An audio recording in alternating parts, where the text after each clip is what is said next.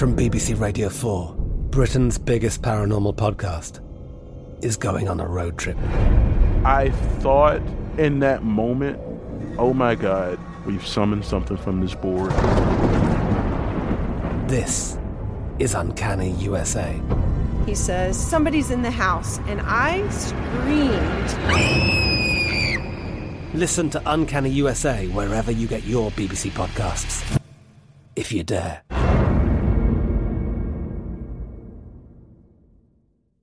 The Kakadu plum is an Australian native superfood containing 100 times more vitamin C than oranges. So why have you never heard of it? PR. No one's drinking a Kakadu smoothie? I'm JB Smoove, and that was a full episode of my new podcast, Straightforward, inspired by guaranteed straightforward pricing from AT&T Fiber. Get what you want without the complicated. AT&T Fiber, live like a gigillionaire. Available wherever you get your podcast. Limited availability in select areas. Visit AT&T.com slash hypergig for details. This is your moment, your time to shine, your comeback. You're ready for the next step in your career, and you want an education employers respect. So you're not just going back to school, you're coming back with Purdue Global. Backed by Purdue University, one of the nation's most respected public universities, Purdue Global is built for people who bring their life experience into the online classroom. Purdue Global, Purdue's online university for working adults. Start your comeback today at purdueglobal.edu. The best conversations I have with my colleagues are the ones that happen when no one is looking, when we're not 100% sure yet what to write. Hopefully, having conversations like this can help you figure out your own point of view. That's kind of our job as Washington Post opinions columnists. I'm Charles Lane, Deputy Opinion Editor. And I'm Amanda Ripley, a contributing columnist. We're going to bring you into these conversations on a new podcast called Impromptu. Follow Impromptu now, wherever you listen. Back to back this week, we sat through two three hour movies. That's right. Over three hours long. Monday night, we saw Babylon, Mhm. and Tuesday night, we saw Avatar. That's that's Two over six hours of movie. films. Yeah. also, Babylon was stressful, but I think it had a reason to be stressful. It it worked. Avatar was like the opposite because it took its time on things, and you know, it was like let's Oh look at some beautiful things, and you were like, ah, I feel so chill. That's so like true. Two very different three hour experiences. yeah, Babylon was like by by the 90 minute mark in Babylon, I was like scratching at my shoulder like I need a Xanax or something. Like I am so hyperstimulated and stressed out. And then yeah, Avatar it was like I am at a, a meditative retreat in the Maldives on the water. Which is not to say the action wasn't good. No, it was awesome. It was very exciting. It was but, great. But yeah, I think it was just having seen those back to back, I was like, my emotions are very different.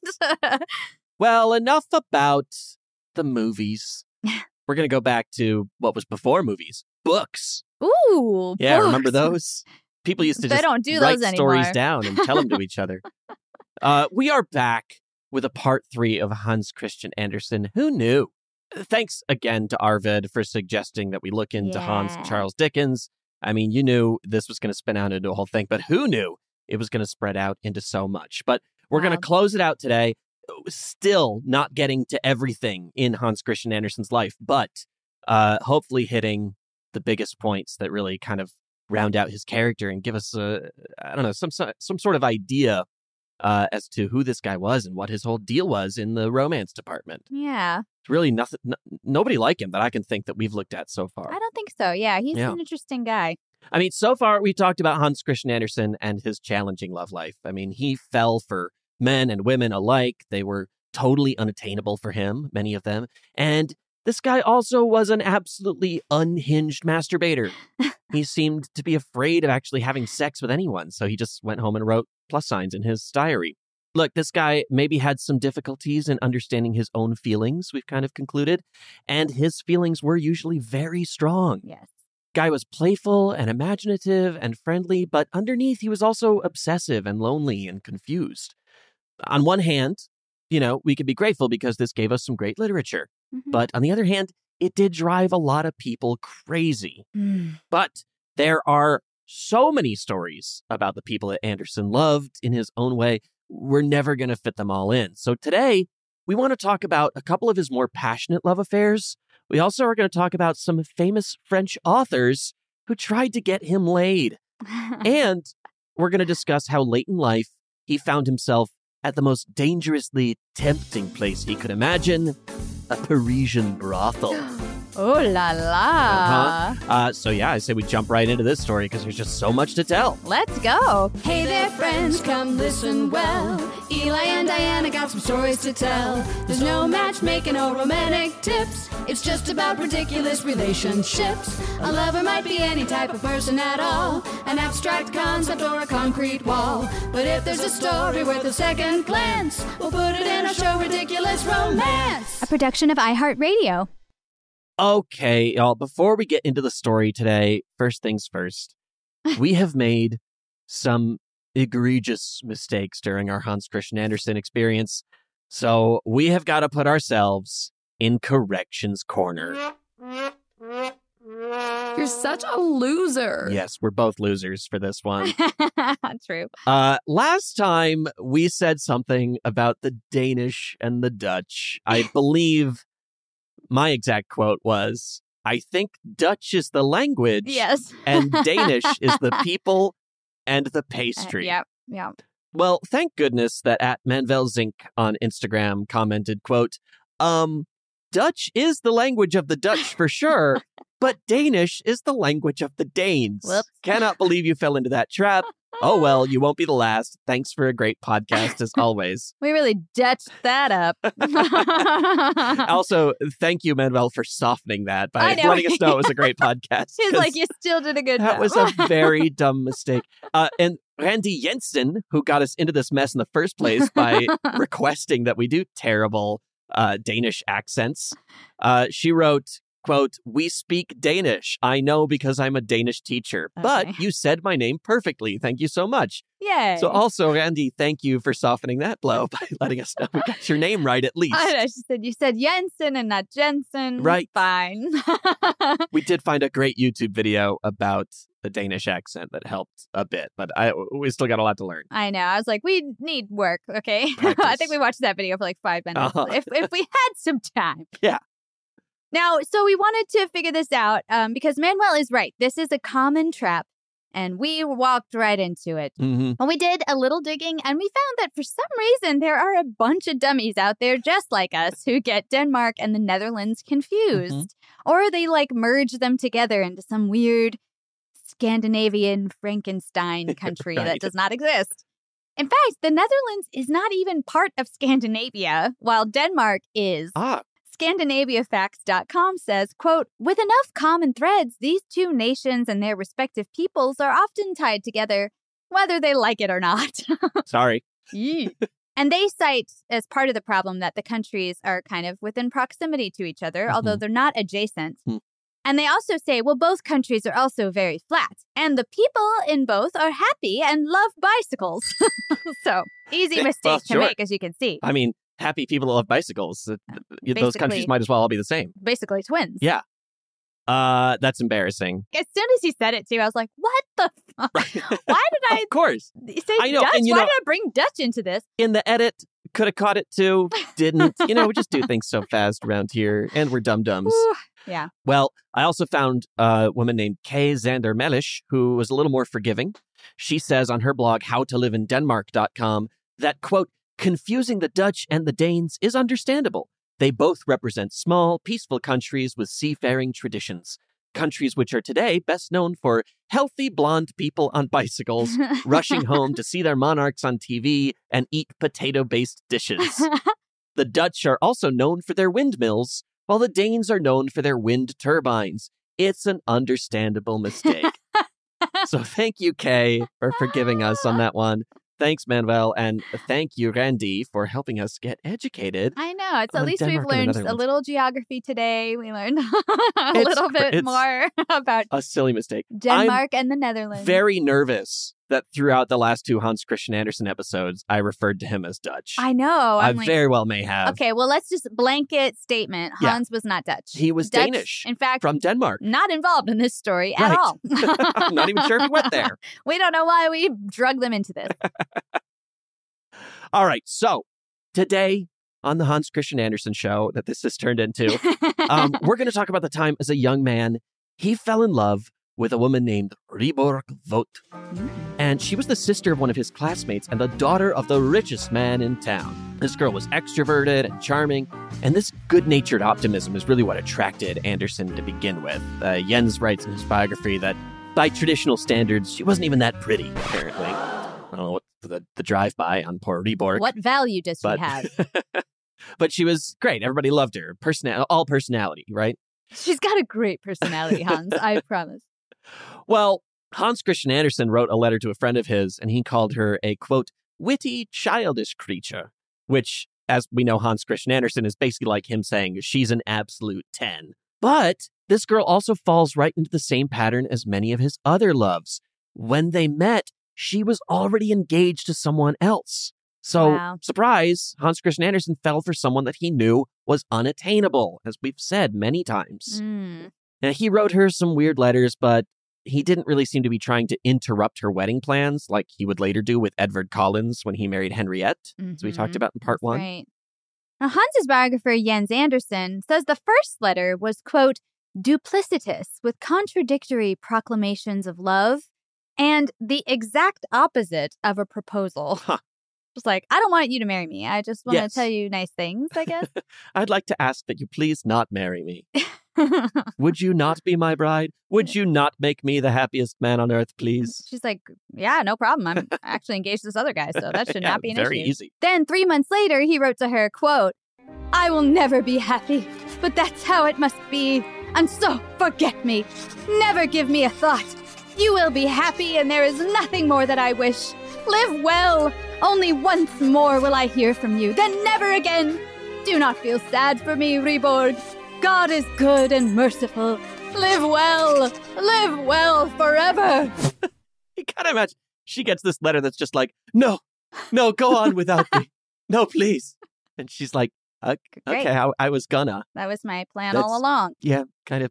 Also, there's a lot of exclamation points. So many exclamation points. He didn't do the the very 21st century thing of going back and putting a period Yeah. at least once so he didn't look crazy. Yeah. yeah, maybe go a little too hard. He's just like, I feel it, so I'm writing it. Oh writing my. God, he felt it hard. Which. I respect, I guess.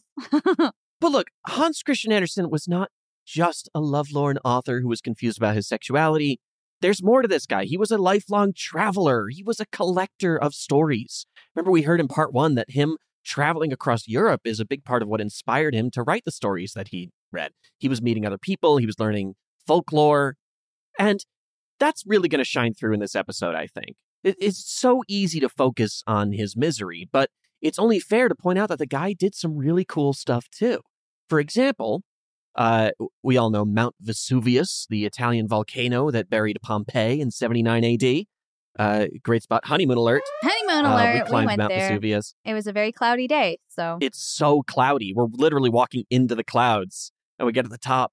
And I think Diana, you turned to me and you were like, "Look at this gorgeous view." it was nothing. you couldn't see anything. Couldn't see two and feet it in was front of like your face. 20 degrees colder Ugh. as well. Like it was a nice hot day in Italy, but then we Yep. were up there cold as hell. Then uh, But it was kind of cool too because it was sort of thundery. Like Yeah. it was going to rain. It did rain while we were up there, but it kind of sounded like it was coming from the volcano, like a little rumble from the volcano. And then you Yeah. had all this like fog. But even our Mount Vesuvius pales in comparison Oh to God. Hans's Mount Vesuvius experience. Seriously, I mean, this guy and his buddies hiked this volcano in their 20s while it was erupting. Apparently, it was erupting kind of all the time back then. And so the locals turned it into sort of a tourist attraction. I mean, it mm. wasn't like, you know, Pompeii erupting, but it was like always making little spurts and spewing smoke and lava. I mean, it would black out the sky. And I'm imagining if that was the case today, like the waiver you'd have to sign to go up there, right? Like you ah. may be buried forever in ash and lava. Sign here. but it ain't my problem. Yeah. Hans wrote in his diary, quote, We were sinking up to our knees in ash. Coal black smoke swirled upwards, and then a ball of fire and gigantic glowing boulders rolled down onto the plain. There was no path at all. We had to crawl between huge pieces of lava. Wow. But showing off how tough he was, he wrote, quote, I sang loudly to show how little it was tiring me. Oh, really defying the lava. Right. I mean, this guy, was an experienced junkie, clearly, right? I, I can relate to that. He just wanted to go do stuff and see stuff and meet people. He often wrote about how frightened he was during his travels, but he wrote about his quote, double nature, a fear of danger and the desire to try it. Hmm. So, despite facing, you know, many travels that were like a horrific, grueling voyage across Europe, he wrote in his diary once, quote, to turn around is utterly against my nature. I'm taking this route. I dread it and I submit to it absolutely. Which I Hmm. think is such a great affirmation for when you're traveling and it's scary, right? Oh, yeah. Like, y- you just got to do it. You got to submit to that and go for it. Obviously, don't do something stupid, but like climbing an active volcano. I, I wonder because um, he talks about his double nature. I wonder if he had a very similar feeling about sex. Yes. Like he's like, I am a little afraid and grossed out by sex, but I also like, I like to try things Yeah. and I do want to see what it's like, but I just can't bring myself. Right. You know, like if he just ever, if he kind of felt the same way about, about his intimacy issues. Yeah, I mean, definitely. I, I think that's going to come through a lot in uh, in seeing him sort of explore sex and how close he gets to it a few times. Mm. Well, his travels, at least, were almost always worth the fear that he faced. Um, in 1843, Hans Andersen was hanging around Paris, and he got to meet other authors like Honoré de Balzac, Alexandre Dumas, and none other than our old buddy, Victor Hugo. Hey, Victor, how you been? We know was busy, Oh, yeah. getting busy. Getting busy. Hans seemed to have an amazing time in Paris, which you got to be trying pretty hard to not have a good time in Paris, I feel yeah. like. He wrote in one letter, quote, I thought it would be so difficult to gain admittance to Parisian salons, but nothing is easier. I challenge that notion, you know, from probably a lot of other people who are trying to get into Parisian salons. Because, like, if you weren't the cream of the crop, You, You were still Hans author. Christian Andersen. right? I mean, by the 1840s, he was a well-known author. Right. That'd be like Graham Norton or something being like, I thought it would be really hard to go to Jennifer Aniston's party, but it was the easiest thing in the world to get an invitation. Yeah, you're freaking somebody. Yeah. see see what happens when I ask Jennifer Yes. Aniston for an invite an invite. So far, she's always said no. So far. Yeah. Been real real bitch about it. Yeah. what are you doing in my house? Who let you in here? How did you get this address? How did you get the dress? How'd you how'd you get past the dogs? Dogs love me. What can I say? I brought a steak. You know, it's I just know. like the cartoons. I've gotten my way past some dogs yeah, before. obviously. Now, so he's in these salons, and Balzac invited Hans to sit down on this deep velvet sofa and then sat at Andersen's side. And it sounds like he was a real close talker. Oh, so he was getting real in his face. I can imagine. And on Andersen's other side, Balzac invited, quote, a flirtatious courtesan who called herself a baroness and wore a coal black gown with jewels. Mm. And nothing happened at this party, of course, partly because Andersen was terrible at speaking French. He's just not good at languages. Yeah. Balzac called his French, quote, original but incomprehensible. and Andersen himself said, Sometimes I talk my way into a standstill, but then I say, voila, c'est tout. And then I let the other person take the floor. I love that. I just I've exhausted all my French, so I'm just gonna say Anyway, that's it. Your turn to talk now. Go ahead. Now, Andersen was also invited to hang out with Alexandre Dumas. Of course, wrote uh, The Three Musketeers, Count right? Monte Cristo. Count Monte Cristo, yeah. Now, Andersen showed up at Dumas' Parisian home, and after knocking on his door, he kind of just stood there and waited for a while, and no one answered. Finally, a housemaid showed up, and she brought him up to Dumas' room.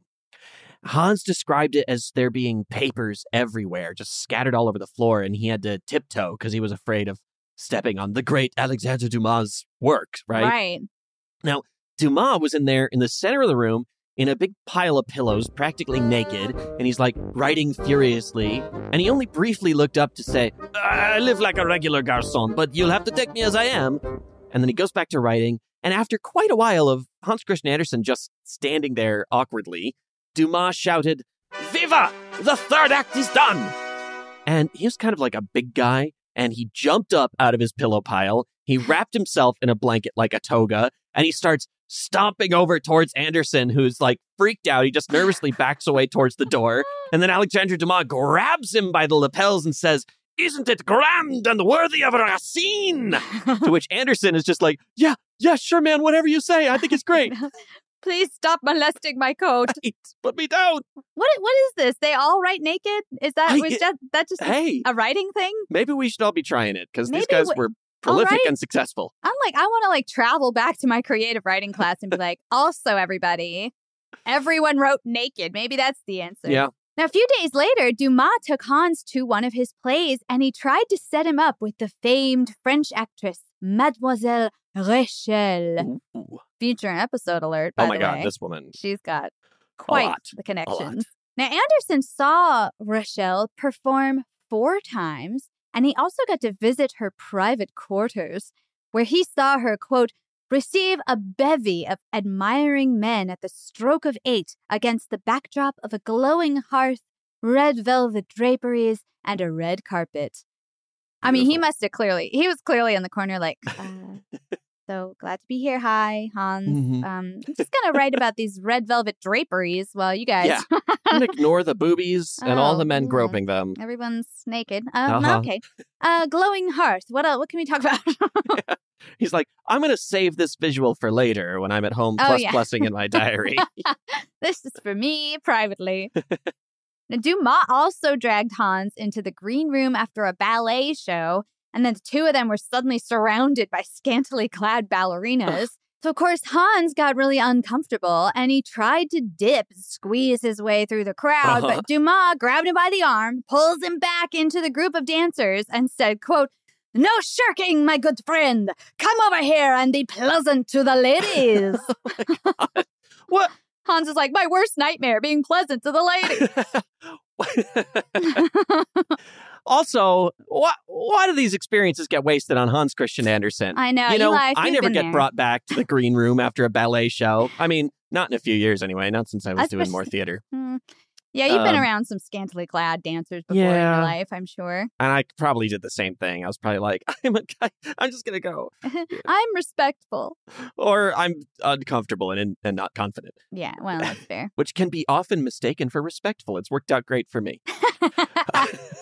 Wait a minute. yeah, this this whole time I haven't been respecting you. I've just been afraid to be an asshole. We'll keep that fear going. and We'll Yeah, be all right. All right. Well, Victor Hugo was a much more pleasant visit for Andersen. He first met him in 1833 when Victor Hugo invited Hans Christian Andersen over to his place.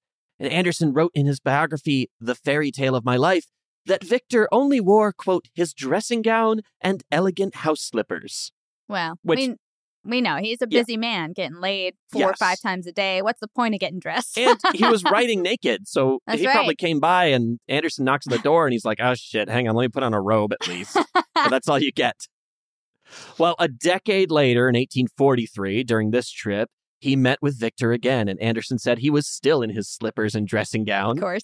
And he invited Hans to stay for dinner. Victor was lovely, he was kind, he was very sweet to Hans Christian Andersen, and he gave him some advice in the form of a little poem that he wrote in Andersen's scrapbook, kind of like a yearbook signature. Cute. Have a great summer. See you next summer. So let's go down to Poetry Corner and hear Victor Hugo's poem to Hans Christian Andersen. Happy is the one who loves, and who in the black of night, while he seeks faith, can find love. He has at least a lantern while he awaits the day. Blessed is his heart. To love, that is half a faith. That's nice. hmm I love these French guys are like, I don't get it, man. Right. You're telling me, you're telling me you're in Paris and you don't want to get laid? like, these women are ready for you, sir. Right. He's like, while you seek faith, uh, you know, you can be worried about your faith and stuff like that. And also, in the middle of it, go ahead and be getting Uh, laid, you know? Get some. It's like a lantern that lights your way in the darkness. It's half a faith. yeah. Yeah. Love is half a faith. So you've got to experience it, right? So if you have two, you have a full faith. Victor Hugo's like, you wouldn't believe how much faith I got. Well, this time, the early 1840s were the most romantically intense period of Hans Christian Andersen's life. His tour of Parisian horn dogs was only shortly after the opera singer Jenny Lind had made clear to him that he was like a brother to her. Mhm. You remember from part one? And around this same time, early 1840s, he had two passionate pseudo love affairs that actually might have almost turned into something. Mm. And we're going to hear about those right after this.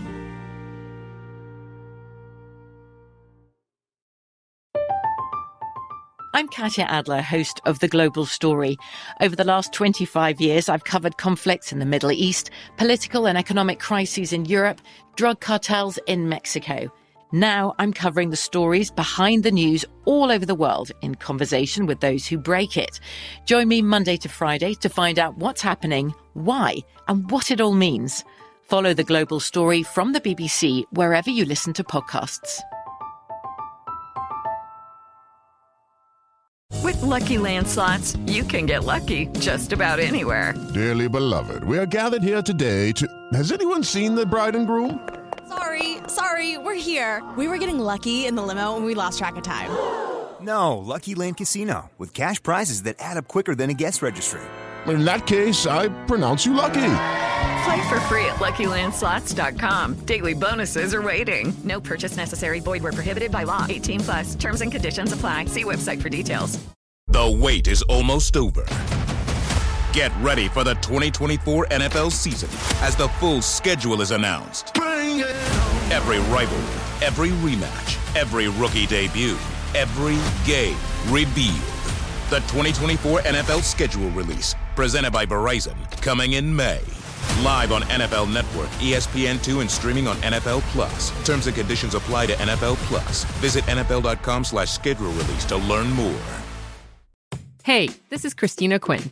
I'm the host of Try This, the Washington Post's new series of audio courses.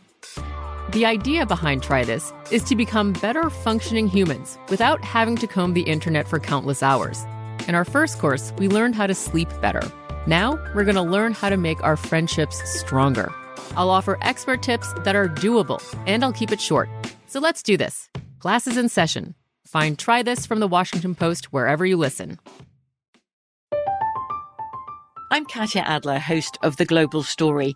Over the last 25 years, I've covered conflicts in the Middle East, political and economic crises in Europe, drug cartels in Mexico. Now I'm covering the stories behind the news all over the world in conversation with those who break it. Join me Monday to Friday to find out what's happening, why, and what it all means. Follow The Global Story from the BBC wherever you listen to podcasts. Hey guys, it is Ryan. I'm not sure if you know this about me, but I'm a bit of a fun fanatic when I can. I like to work, but I like fun too. It's a thing. And now the truth is out there. I can tell you about my favorite place to have fun Chumba Casino. They have hundreds of social casino style games to choose from, with new games released each week. You can play for free anytime, anywhere. And each day brings a new chance to collect daily bonuses. So join me in the fun. Sign up now at chumbacasino.com. No purchase necessary. VGW Group. Void were prohibited by law. See terms and conditions. 18 plus. The wait is almost over. Get ready for the 2024 NFL season as the full schedule is announced. Every rivalry, every rematch, every rookie debut, every game revealed. The 2024 NFL schedule release, presented by Verizon, coming in May. Live on NFL Network, E ESPN2, and streaming on NFL Plus. Terms and conditions apply to NFL Plus. Visit NFL.com slash schedule release to learn more. I bet you're smart. Yeah, and you like to hold your own in the group chat. We can help you drop even more knowledge. My name is Martine Powers. And I'm Elahe Izadi. We host a daily news podcast called Post Reports. Every weekday afternoon, Post Reports takes you inside an important and interesting story with the kind of reporting that you can only get from the Washington Post. You can listen to Post Reports wherever you get your podcasts. Go find it now and hit follow. Welcome back to the show. Oh, beautiful. How is that? You're really welcome getting. ba- welcome back to the show. Welcome back to the show. Remember, very flat is it vowels. welcome? Welcome back to the show. Welcome back to the show. That's great.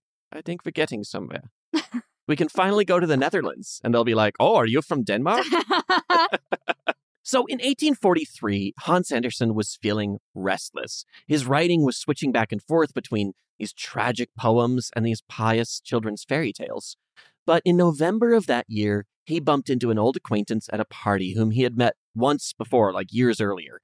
And this was a law student named Henrik Stamp. Mm. After the party, Andersen wrote in his calendar, quote, Henrik exceedingly lovable. And mm. after that, they started to exchange a lot of letters. And it almost looks like Hans might have really fallen for someone who actually loved him back, maybe? Early in 1844, Hans wrote Henrik a letter that said, My darling Henrik, writing to you seems a little odd, seeing as I could just as well be with you, speak with you, and shake your hand whenever I wish. However, it is easier, at least for me, to express myself in writing. Sure. Which we know that about Hans. Yeah. Yeah. for sure. I mean, think about Jenny Lind, where he could barely speak to her, but he like wrote her a marriage proposal in a letter. Yeah, right. Exactly. Which makes sense. I feel like, right? I mean, you want to choose your words very carefully. And he always felt so uncomfortable. Yeah. He was Gen Z. He was like, I don't like a phone call. That's right. I don't I don't want to be asked only. questions unprepared. Text only. Right. Hans goes on to apologize for being curt with Henrik the night before because he wasn't feeling well. And he ends the letter, quote, You, the person I often believe that I would give up my life for. Talk to me, you often say. Yes, that is what I wish to do, but I, lonely as always, must do this evening. Henrik wrote back that never before in his life had he, quote, opened my whole undivided heart to anyone as I have to you. And he asks Hans once, quote, to have absolute faith in me and always take my part. Now, it's come up in our show before that, you know, affectionate letters between men, especially in this time period, can be really easily misconstrued by today's standards. Right. Um, men would use very flowery language, writing, expressing their love for each other. Women too, honestly. That Oh, was sure. very passionate and it is it was very romantic in a way, even if the relationship was totally platonic and not Right. physical in any way. It'd be like you, uh, you know, some two Parisian guys would write to each other. Oh, you are my best friend in the whole world. You're so important to me. I love you more than anyone I've ever loved. I want to put my head between your legs. And everyone's like, yeah, they're friends. They were really, you would say to a really good friends. like, uh, I mean, but there really there really were people who wrote like that and didn't mean anything like that. yeah, not you know. like that. No, quite, I don't But think- very, very but- much, I love you. You're you're the most like I beautiful have man. the, your I- kiss on my lips. I think of it every day or something. But it's like it's not about that. You know, Right. it's just like, and then it's it kind of makes me sad a little. Like I wish that men today felt like they had the permission to be that intimate with one another. Right. Obviously, we have a, a loneliness problem in at least American men. Yeah. That I think you know it's just too bad that you couldn't write that now without someone thinking, oh, you want to, you want me to jump in them pants. Man, if somebody ever wrote to me in a letter that they want my kiss on their lips, oh, I'd punch him in Oh, the how dare you, Ugh, no way, man. so anyway, that is that is a common and very easy trap to fall into, I think, when you're looking at historic relationships and Right. you're trying to find like that hidden, like, oh, is there real feelings here, you know, of romance or not? So that might be confusing to us today. But it also might have been just as confusing for our friend poor Hans Christian Andersen because he seemed to have a real problem with how he and Henrik felt for each other over time. And, Yeah. you know, we know he had this problem with Edvard's Yeah. letters too. Yeah. Now, Hans's calendar really kind of paints a picture here for us, and it's cited in Jens Andersen's biography.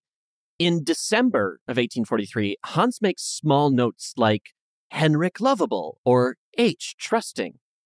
Sweet little notes. Mhm. And then just after Christmas, he wrote in his calendar, Letter from my beloved Henrik. A few days later, spoke sensibly with H, who promised me everything. And then in late January, he wrote, Every day at Henrik's. Hmm. And then on March 11th, he wrote, Henrik was here tonight, loving and kind. Then, a week later, March 18th, he wrote, Henrik suffering from jealousy. Oh. Then six weeks pass. And on April 30th, Henrik indifferent to me. Then May 2nd, have not seen Henrik for two days. That's not kind of him. Then May 6th, went to see him. He was not as he was before. Is love over?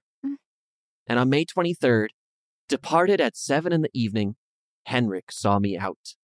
Now, during all this, Jens writes, Hans's February diary is loaded with little plus signs, more than usual. Mm. And in March and April, Hans started getting a type of eczema and rash, which the biographer calls psychosomatic. Right. So kind of self-inflicted Yeah, he brought he it was on feeling himself. stressed out, I yeah. guess. Hans wrote in his diary things like penis tender, penis sick, and penis very bad. Oh, no. Which I guess means it hurts. I thought when I originally saw that, I was like, hey, my penis really acted up Very today. bad I'm slap. misbehaving. now, Hans knew that he just had to get away from Henrik. His dick could not handle it Right. anymore. So he took his Wiener to get some schnitzel and spent the whole long, beautiful summer in Germany. Mm. And this is where he met the hereditary Grand Duke of Weimar, Karl Alexander von Saxe Weimar Eisenach. Amazing name. so long. Now, Andersen and the Grand Duke had another deep and intense emotional relationship. But maybe finally this one was actually just more than just a platonic couple of bros who spoke in misleading ways to each other. Mm. Because Andersen once wrote, quote, The hereditary Grand Duke walked arm in arm with me across the courtyard of the castle to my room, kissed me lovingly, asked me always to love him though he was just an ordinary person, asked me to stay with him for this winter, fell asleep with the melancholy, happy feeling that I was the guest of this strange prince at his castle and loved by him. It is like a fairy tale. Aww. But, like, was it maybe a fairy tale? Oh. You know, eh, he wrote this in his diary, but a lot of scholars don't really trust a lot of Andersen's own accounts of his life. Like, his autobiography is literally called The Fairy Tale of My Life. okay. So, is he dressing this up? Is he creating this prince? Like, you know, his biographer writes that he makes himself sound like one of the princesses from his fairy tales. Mm. That this, you know, this prince, this duke came in and just swept him off his feet and carried him away and kissed him and said, Stay with me for the winter. Mm. They were Real close. Cinderella but, story. Yeah. But that you, you kind of want to take it with a grain of salt. I see. But they did exchange loving letters often. Mm-hmm. Now, this was a tough point in history for them as well, because revolutions were breaking out in Germany in the late 1840s Right. and war was brewing between Germany and Denmark. They worked hard to remain friends, and the Grand Duke even wrote to Hans Christian Andersen and sort of posed the question, quote, did we love each other because of our political ideas? But he kind of answers himself and says, quote, no, truly not. But because of the sympathy of our souls, of our hearts, our imagination, it was these things which attracted us to each other, which bound us together, and God willing will also keep us together in the future. Promise me that the opinions and views of the present shall never, never influence our friendship. Which is a, a sweet thing to say, but also like, well, you're the you're the Grand Duke. You know, Right. like uh, you're basically saying, promise me that your opinions and views of the politics I'm directly involved with aren't ever going to bother you. A little different than like a regular citizen of Germany Right. being like, I mean, whatever happens between our countries, I hope we can stay friends. Yeah. Whereas you're like, you have some power in this Yeah, situation right, right. about what happens between these countries. So it's a little harder to separate you Yeah. from those politics. And Andersen was really heartbroken by this conflict. I mean, he was really happy to hear Carl say this to him in this letter, but he also couldn't help pointing out some of the terrible things that were going on with this war. Like German newspapers, for example, were saying patently untrue things about Denmark and the Danes. And so Mm. when Andersen wrote about these things in his letters, Carl just wouldn't respond to them in his replies, just didn't bring it up. And when the Grand Duke got directly involved with the war by commanding troops in this disputed territory between the two nations, Andersen was really hurt by this. He was kind of shocked that he got so directly involved. Hans wrote back to his old buddy Edvard Collins, remember him from part one, and he said he'd received a letter from the Grand Duke saying, Hey, buddy, I'm really sorry I haven't heard from you in months. Andersen's like, Well, but you've been off fighting this war. I haven't heard from you. Mm. And Andersen wrote that Carl said he, quote, had thought politics would have nothing to do with our friendship, and I would be very sorry if I'd been deceived in you. What? Yeah, the Grand Duke here is saying, wow, you know, you're so upset about this war, but I thought we promised that we wouldn't let politics get in our way. I guess I was mistaken about you. Ah, Which is such a twisted thing to say. Like, oh, gee, I thought you didn't care about that stuff, but maybe I was wrong about you. Like, that's so fucked up for him to treat Hans like that. Right. And again, because it's like, well, you have some say on this. Like, I'm writing to my friend who Yeah. could actually do something about this horrible propaganda against Denmark, Right. but you're not. And then you're telling me to just like shove it, like shove it somewhere so we can still be friends and you have no consequences for your actions. Like yes. that's not really very fair. Yeah. And the, wow, I you you, lied really to changed. Yeah. when I'm the one who said, "Promise me that Mm-hmm. you know this will never come between us." Yeah, he just wanted permission to do whatever he, he wanted to do. Yes. And and not have to again, not suffer any consequences. Right. So unsurprisingly, their relationship kind of fell apart after that. Yeah. And the letters eventually stopped in 1862 when a second war broke out. Andersen did not hear from Carl Alexander again until 1874 when Carl heard that Andersen was dying and decided to try to reconnect. So it really took a long time for this wound to heal. But back in 1866, just a few years after the Second War broke out with Germany, Andersen took another trip through Western Europe because he felt unsafe and uneasy at home. So he decided to visit some friends in Spain. But on his way home, he stopped back in Paris and he ended up in the last place you'd expect him a brothel. Oh my. And we will hear about that little trip right after this little trip to the commercials.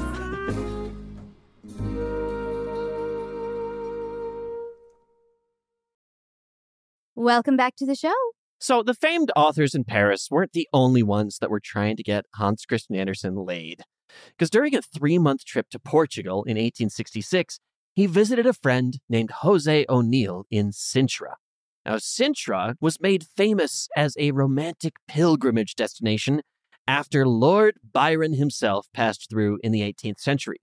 At the time, Byron had been staying in Lisbon, but he basically got chased out by the husbands of a few women that he was sleeping with. so he was on the run and he fled to Sintra and he just ended up falling in love with this city and he called it Glorious Eden in one of his poems. And mm. this just set off like a whole tourism campaign for Sintra. Sure. So shortly after Hans Christian Andersen arrived, some hundred years later, Jose, his host, told him, quote, I suppose you'll also want to screw and make the acquaintance of young people who screw everybody. Oh my goodness. It's like that. So you're here. I'm Oh. imagining you're going to want to go have sex with the locals. Uh, that's what people do when they're in Sintra. and Jose just kept pestering Andersen to, quote, fulfill his obligations as a modern tourist and, you know, go get busy. You don't understand. We have an entire economy around this. Right, yes. How dare you not take part? but Andersen said he, quote, had not wished to gallivant around like an Englishman. Instead, every day he took a long hike up a steep road to Palacio de Pena, which is Sintra's main landmark. This was a beautiful fairy tale style castle painted in bright primary colors. So you could you could see why Hans is interested. I'm interested. I'm interested. Let's We're go all right now. It's beautiful. It's, it's, it, it looks gorgeous. I like we immediately started planning a trip to Portugal and Yes. Spain. if you're in Sintra, give us a holler. We will come stay on your couch. Yes, we we might have to work while we're there. Now, every day, Jose bugged him like, mm, "Hey, shouldn't you be uh doing something else while you're here? Someone else, you know?" Which I don't know if our Sintra hosts will say the same thing. and Jose asked Hans, "Well, what are you going to say back home in Denmark when people ask you whether you saw anything in Sintra besides this palace?" To which Andersen replied, "Quote." I'll say no. Which I like. In Denmark, we say what we mean. Yes. But he loved Sintra. He stayed as long as he could, particularly because he was worried about this second war with Germany back home. Oh, nobody likes a second war with Germany. it's never it's never good. The first war with Germany is always bad enough. The second I know. Like, we got to do is this uh, again. ooh, a big problem. So we've talked a lot about how Hans Christian Andersen is not only seemingly kind of terrified of sex, but it sounds like he's outright disgusted by it. Whether this is religious or personal or what his deal is, we're not really sure. Mhm. But he still seems really fascinated by it. And at times, it feels like he's considering sex, like in the same way that somebody might stand on the edge of a cliff and peer over the precipice, like daring yourself to plunge into eternity, right? Oh.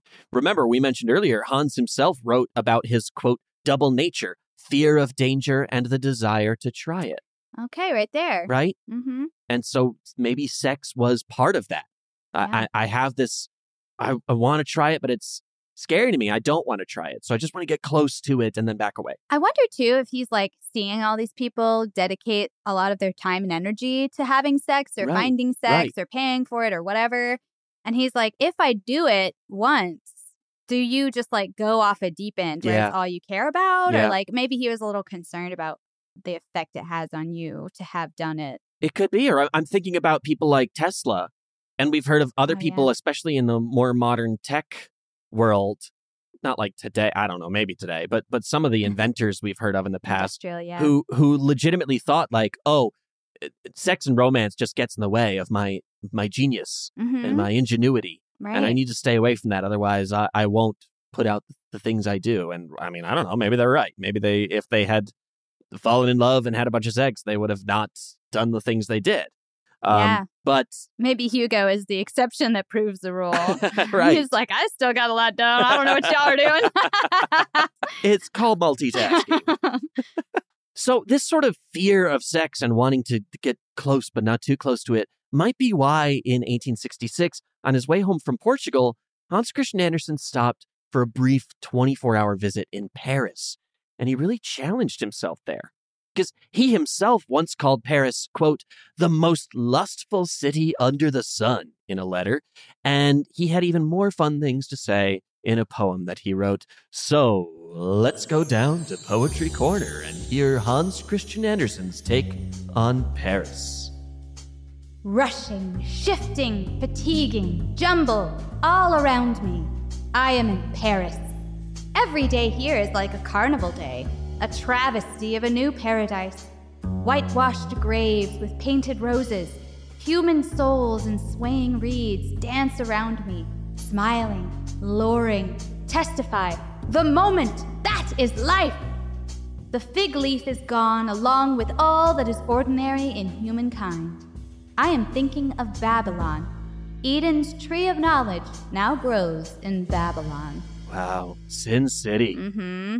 i feel like in talking about babylon and eden's tree of knowledge he's like this is a this is a city of intellectualism right this is a city of culture and art and also you know knowledge is a sin right so there's Mhm. all this kind of sin creeping in around it um Interesting. yeah i wonder I always find that so strange to consider knowledge a sin, but that I guess is the story of the Garden of Eden, right? Right. So Right. interesting. sometimes i'm like no they're right we'd be Mm. better off if we were dumb I mean, ignorance is bliss. Yeah.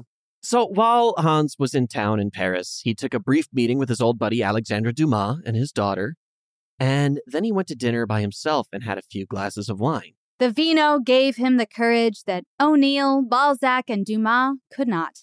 And Andersen decided to go to the last place you'd expect him to visit a Parisian brothel. Oh my. Now, he wrote about this in his diary on August 30th, 1866, saying, quote, During this whole trip, I've been urged to pay a visit to a prostitute. No matter how tired I was, I decided to see one of these kind. I went to a house. A woman came who sold human flesh. Four prostitutes appeared for me. The youngest was 18. I told her to stay. She was wearing hardly anything more than a shift, and I felt so sorry for her. I paid her five francs, but didn't do anything. Just looked at that poor child who uncovered herself completely and seemed astonished that I merely looked at her. Huh. Phew, sold human flesh. He's I really bringing it, breaking it down to its bare I'm like, bones is here. that a translation thing or is that just how he put it? I- I mean, I think that's how he felt about it, could right? also be his literate. He is such a literal guy. Yeah. Like both in terms of being a literary person, but also like he took things as he saw them, kind of. Right. So I think he was like, "Li- "That's what's happening." But how weird that he just went in, paid this girl, and just was like, I'm just going to sit here and you can kind of take your clothes off if you want, but we're not going to do anything. But they talked. Well, and They how funny that how astonished she was that Yeah. he's going to pay her to just stand there. Well, God, Like, imagine- clearly that was not a Yeah. common thing. No, imagine the Victor Hugos that are usually coming in there. Right. She's like, He's like, oh, the God. last guy exhausted me. Oof, I need some stamina. you just want to talk? My God, okay. This About what? Well, after this, Andersen headed home, but there was something different now. It was the closest that he had ever, you know, physically been to having sex with someone. He wrote in his diary, quote, many Parisian thoughts It's good that I'm leaving at once. The flesh is weak. Parisian thoughts. That's what I'm going to call it next time I get all hot and bothered. I'm like, having Parisian I'm thoughts. having Parisian Oh, thoughts, my. babe. Get in here. Oh my goodness. but yeah, I think that's kind of I mean, again, you see him on the precipice here of this Yeah. fearful thing. The flesh is weak. I'm so glad that I'm leaving right away. Uh, Mm. or God, something might happen, which is exactly what I don't want to happen. Yeah. But the next year, in 1867, he returned.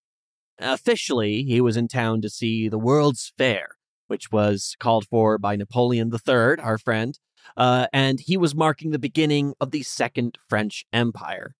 But, as the biographer Jens says, unofficially, he was going to test himself further and maybe try and uh, dip more than a toe into the murky waters of his uh, uh, Parisian thoughts, so to say. And over a 12 month period, Andersen went to Paris three more times, and in those, he visited four brothels. So, did he go through with it?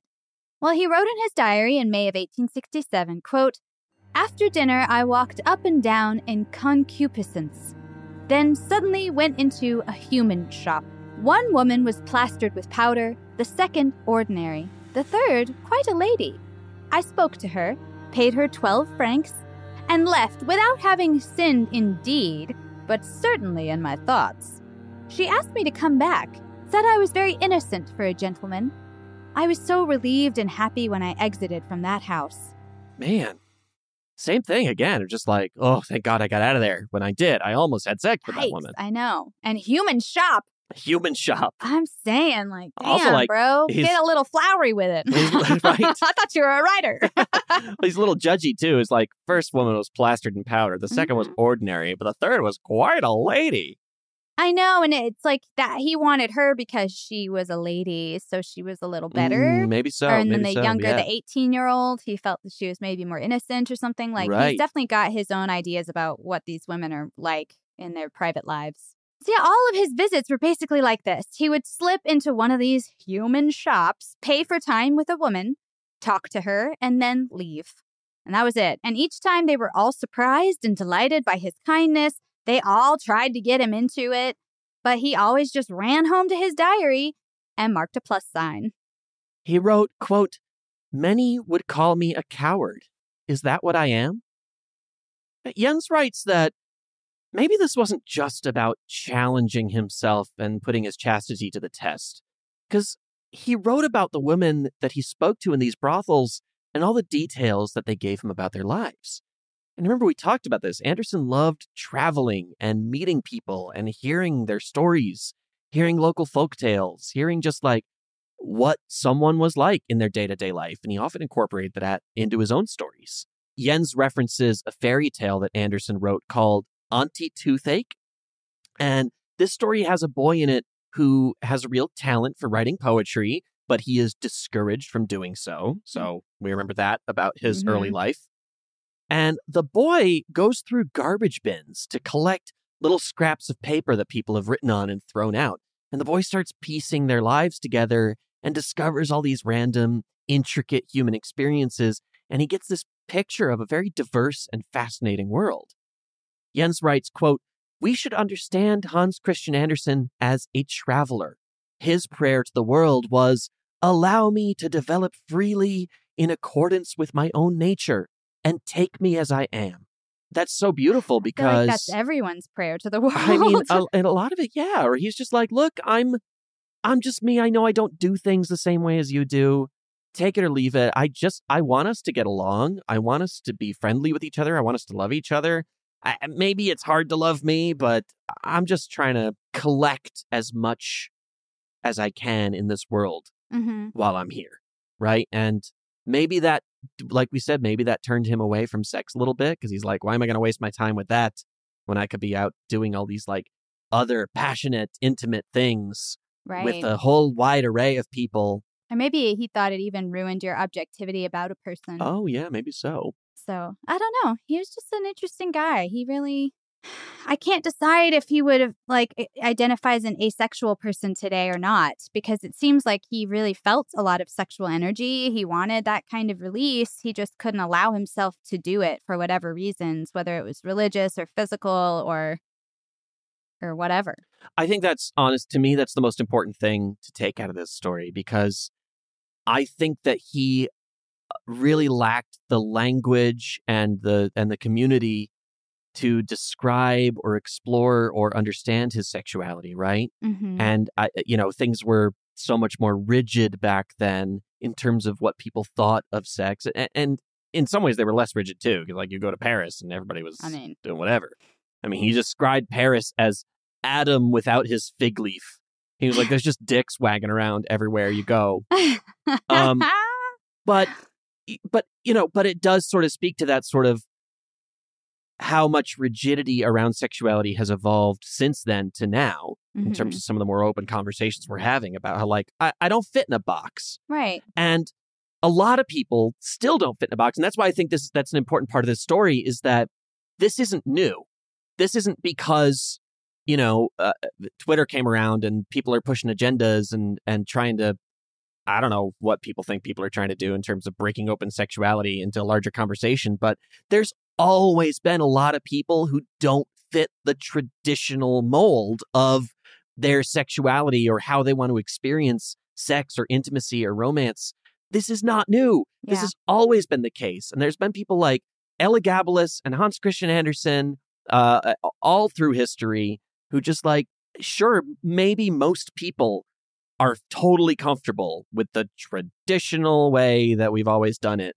But there's nothing wrong with or weird about people who want to experience that differently. No. I, I would say the only problem with the way we talk about it today is that we're so desperate for people to label themselves one or the other Yeah. um, of anything. Yeah. I mean, and you know, you can see it being a little frustrating when you're like, okay, so are you bi or pan or what's the difference? Like, why do I have to learn all these things? And there's a million flags, you know? Sure, I mean, I can see why people get a little like, all right, what's going Yeah. on? But it's almost like, you know, it's the it's sort of the other side of that coin where it's like Andersen couldn't explore because there wasn't any conversation. Yeah. And now it's like you're exploring so much, but there's still this desire to really be able to place you into some neat little category. Yeah. So that I can understand you and conceptualize your life for whatever Right, reason right. that I need to do that. And not not even a malicious thing, just like trying to understand another person. Yeah. But it's like, you know, the thing about a spectrum is that it's weird and there's blurry parts. And I think sexuality is a spectrum and things blur together. And there's so much that goes into a desire for sex and who you want to have sex with and why and when and where. You know what I mean? Like it's uh and it's very different for each person, I think. It's one of those things that you could probably make a million, million, billion different categories and you could still find someone who doesn't fit into a single Yeah. one of them. Absolutely. And I think that's sort of what we're learning. The- The conversation is messy. I mean, I see people within one sort of umbrella category of sexuality or gender, and they're fighting with each other about, Of course. you know, how how that breaks down. Right. And I think for anyone to get angry about that uh, is silly because it is messy, and there aren't a lot of clean answers. And we're g- and twenty years from now, people are going to think differently about it than they do today Mhm. um, hopefully in more open and interesting ways and less judgmental. But but you're right. I mean, it's it's still messy, Mhm. um, and it's good that it's just being talked about. I mean, we are living in a conversation, and it is wacky. And you know, you could just sit back and watch it happen, and that's fine. Yeah, yeah. Most of you, most of us, don't need to be involved in that conversation. Very you know? true. I'm just like, tell me what I gotta say. out. Yeah, sometimes I'm like, what? How do I keep up with this? Who are you? Wait, you can love this person, but your title is that. Okay, like, so what? If I get confused, sorry. And if Mhm. I get it wrong, let me know. And I'm not here to sit here and tell you you're wrong for telling me that. Right. You know, I don't care. Yeah, exactly. There's a million ways to live a life, and there's really no wrong one unless your life is wrapped up in misery and Right. violence and degradation, whether Yeah. you're the victim or the perpetrator. You know what I mean? It's like that's kind of, uh, in my opinion, the only wrong way to be. And I, otherwise, I really don't care. I think the world is so weird and big and has so much space and room for so much. And Right. it's so weird that we limit ourselves every moment of every day. Yeah. And again, I, I think it comes from a real human thing of trying to understand each other in the context of one another and where you fit with me and where I fit with you and what role I could play in your life. And that's very normal. You know, that's not Right. something to be ashamed of. But I think it's cool that we're kind of trying to like, ooh, I'm gonna shake that off. But what does it matter if if my soul cares about your soul, your essence, your personality, the person you are inside? Who cares about the wrapper? Yeah. I, I don't know why I care about the wrapper. Yeah. You know, so I mean, I think it's nice to be thinking about a little outside of that Yeah. literal box that our bodies are Right, for right. our our insides. You Right. know. Right. Um, and if you like a body, and no problem with that, plenty of bodies to enjoy.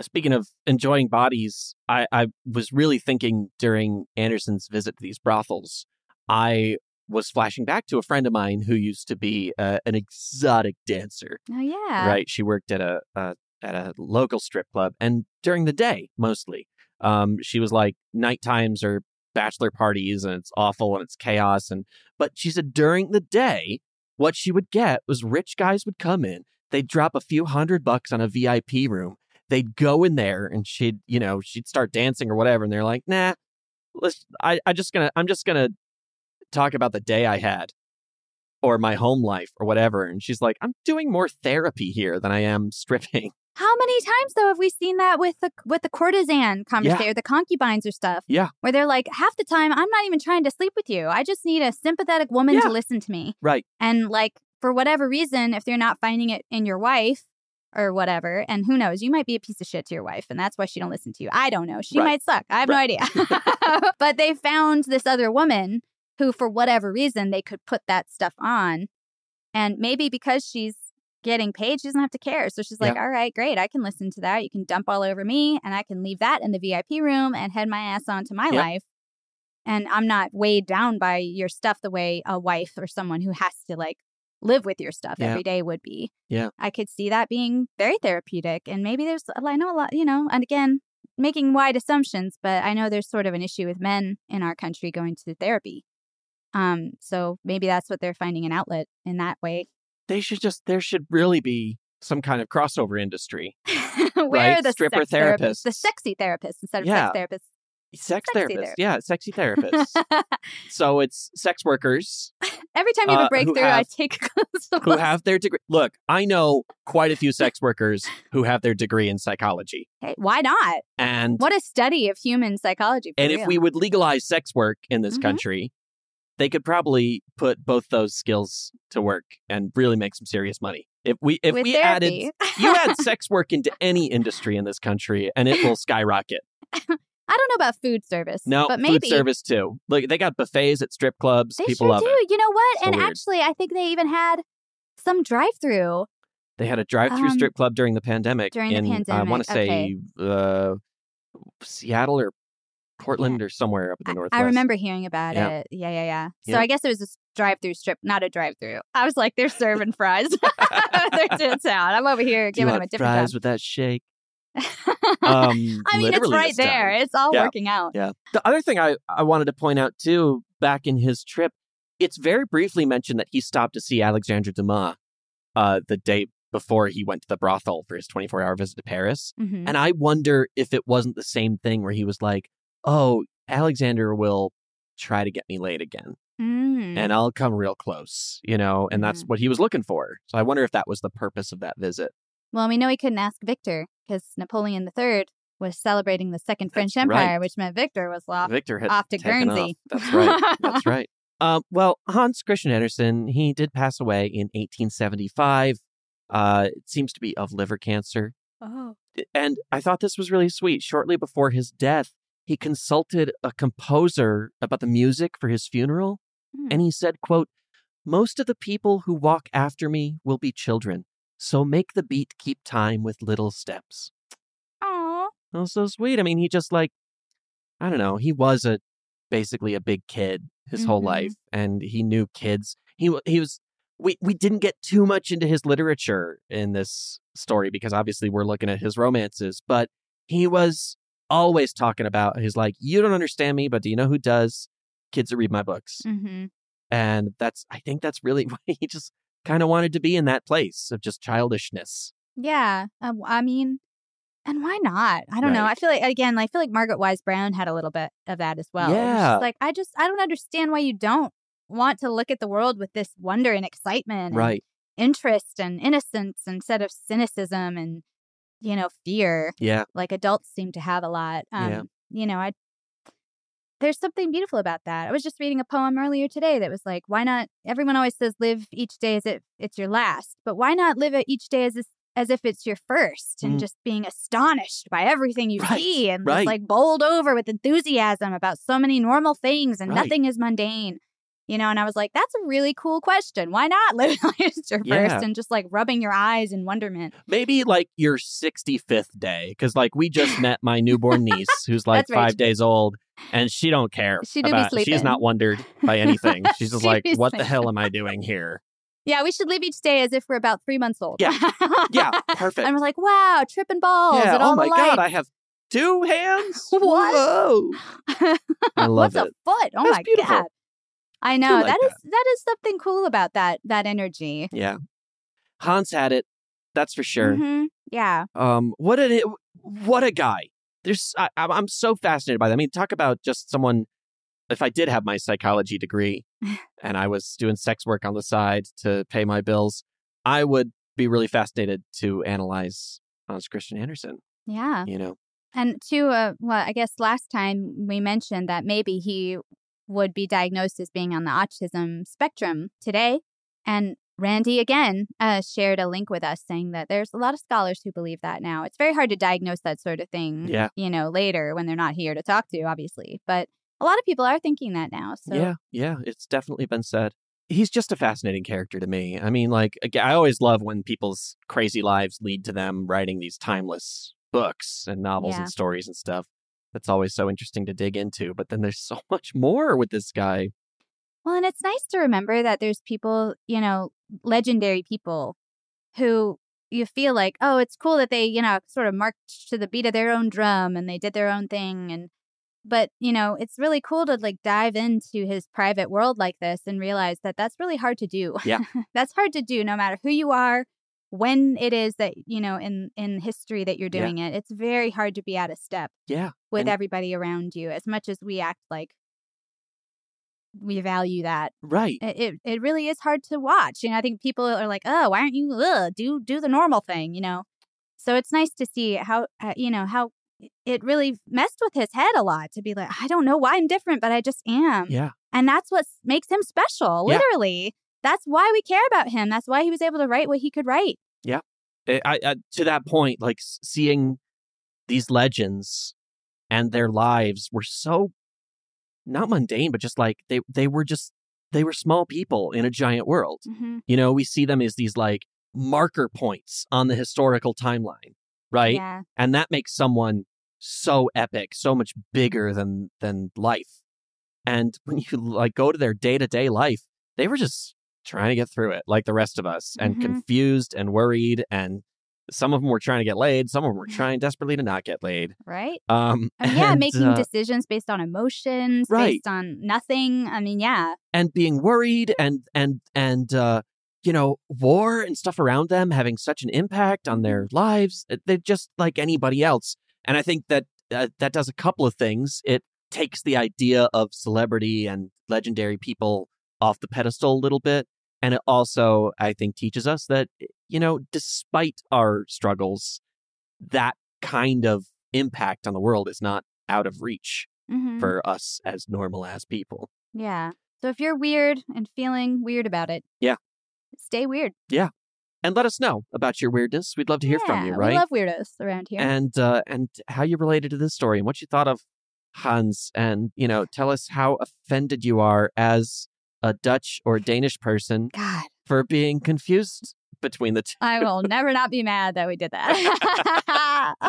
Um, Amazing. but uh, again, thank you so much to Arvid for suggesting this story. Yes. To everyone who's reached out about it. Mhm. Uh, I'm so glad that we got to spend a few episodes with this guy, and I hope you are too. Please let us know your thoughts. Absolutely. Of course, send us an email at, uh, to ridiculromance at gmail.com. right? Or we're on Twitter and Instagram. I'm at Dynamite Boom. And I'm at Oh Great. It's Eli. And the show is at Ridic Romance. Thank you again for tuning in for these three episodes, spending your time with us. Uh, we hope you enjoyed it, and we will catch you at the next one. Love you. Bye. Bye. So long, friends, it's time to go. Thanks for listening to our show. Tell your friends, neighbors, uncles, and aunts to listen to our show, Ridiculous Romance. I'm Katya Adler, host of The Global Story. Over the last 25 years, I've covered conflicts in the Middle East, political and economic crises in Europe, drug cartels in Mexico. Now I'm covering the stories behind the news all over the world in conversation with those who break it. Join me Monday to Friday to find out what's happening, why, and what it all means. Follow The Global Story from the BBC wherever you listen to podcasts. The wait is almost over. Get ready for the 2024 NFL season as the full schedule is announced. Every rivalry, every rematch, every rookie debut, every game revealed. The 2024 NFL schedule release, presented by Verizon, coming in May. Live on NFL Network, E ESPN2, and streaming on NFL Plus. Terms and conditions apply to NFL Plus. Visit NFL.com slash schedule release to learn more. With every CBD product claiming to do something different, it's nearly impossible to decide what's best for you. Lazarus Naturals pioneered the farm to front door model of transparency where they handle each step of the production process to ensure quality, potency, and consistency. Scannable labels allow you to see the test results of your hemp batch so you can be confident in the safety and quality. Visit LazarusNaturals.com today. Lazarus Naturals, committed to improving your life as well as the world around you. Not available in Idaho, Iowa, or South Dakota. As the number one audio company, iHeartMedia gives you access to all. Every audience, live conversations, trusted influencers, and the insights and data you need to grow. iHeartMedia is your access company. Go to iHeartResults.com for more.